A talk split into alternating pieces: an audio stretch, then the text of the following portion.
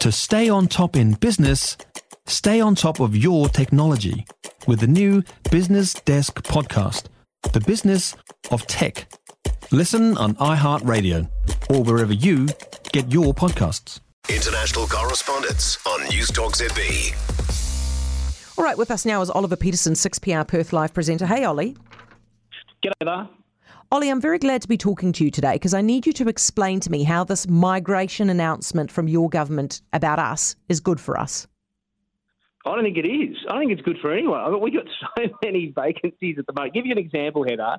Today, you've got the head of the Hotels Association in Western Australia saying there's 13,500 workers short to work in our pubs and bars uh, this Christmas period, and we're two weeks away from the man in the big red hat coming down our chimneys. We are 13,500 people short just in WA pubs.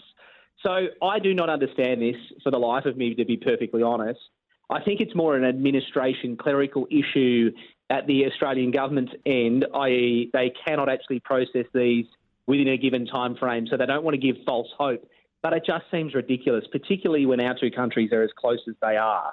Uh, and we're Okay. all, I know, fighting for global labour at the moment. It makes no sense, Heather. So, so Kiwis, they've stopped. The government has stopped taking skilled mi- migrant visa applications from Kiwis.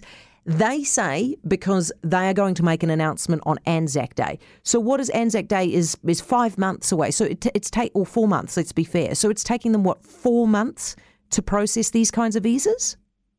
At least. I, I think you Yeah. find the backlog's more like six or 12 months at the moment. They're still going to prioritise what they're calling skilled independent subclass 189 visa applications. So whoever's got that, whoever wants that and wants to come over quicker, you might be able to have that processed. But they, Yeah, uh, Ollie, yeah, the but Home he- Affairs Minister. Here's the other thing that's confusing to me, right? People, Kiwis who come over to Australia on the skilled migrant visas are not the ones who are poorly treated by your government. It's the ones who just come over on the special class visa, isn't it? Yeah, correct. They are.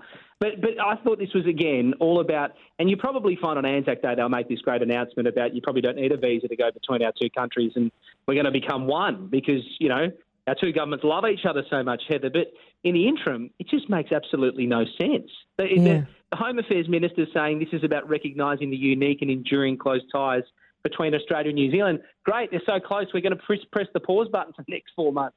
What, how does that make any sense? it makes no sense at all, Ollie. We're all confused anyway. That probably they understand it between themselves. Now, what went wrong at the fireworks event that the kiddies got hurt? Oh, this is awful. This is a Lambie Heights. You think about Sydney's northern beaches where Home and Away's filmed basically last night. Everybody singing some Christmas carols, having a good night. And they say the wind has propelled the fireworks in the wrong direction. Well, well, why were they ignited in the first place is my question. So you've got an 11 year old boy with very serious injuries who's been rushed to hospital last night. A firework hit his chest and exploded on impact. Other kids are injured. Other girls running, crying away from the scene. It's just an awful set of circumstances.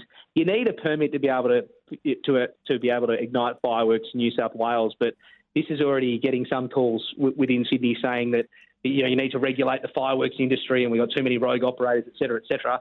Thankfully, everybody will be okay here. You've got an 11 year old with serious injuries. But what a horrible start to the festive period is you're just trying to sing some Christmas carols and get into the joyous mood. Yeah, absolutely. Now, this chap who was accused in the Brittany Higgins trial, Bruce Lehrmann, is he going to do a TV interview? He's talking to two TV networks. I believe one of them is Channel 9, one of them is Channel 7. Uh, but at this, uh, at this stage, uh, he is personally not confirming. But he's obviously got the feelers out there through his lawyers and uh, various agents who are chipping away to try and uh, televise his interview because throughout the whole process of uh, his trial, he's remained silent. He chose not to take the stand. Uh, Brittany Higgins, of course, has given many sit down interviews and opportunities to have her side of the story told. There- There's still a lot of public interest in this. It, it certainly isn't going away, and it's certainly still dividing opinions in this country at the moment. But, watch this space for a tell all interview of Bruce Lehrmann in the early parts of 2023. Oh dear. Ollie, thank you so much. Appreciate it, mate. We'll talk to you again later. That's Oliver Peterson, 6PR Perth Live presenter. If you enjoyed this podcast, you will love our New Zealand Herald podcast, The Little Things, hosted by me, Francesca Rudkin, and my good friend Louise Airy. We focus on all the little things that you can do to make a positive impact on your life and to cut through the confusion from the health and wellness industry. Join us every Saturday to hear from the experts for all the tips and advice you need. Just search The Little Things on iHeartRadio or wherever you get your podcasts.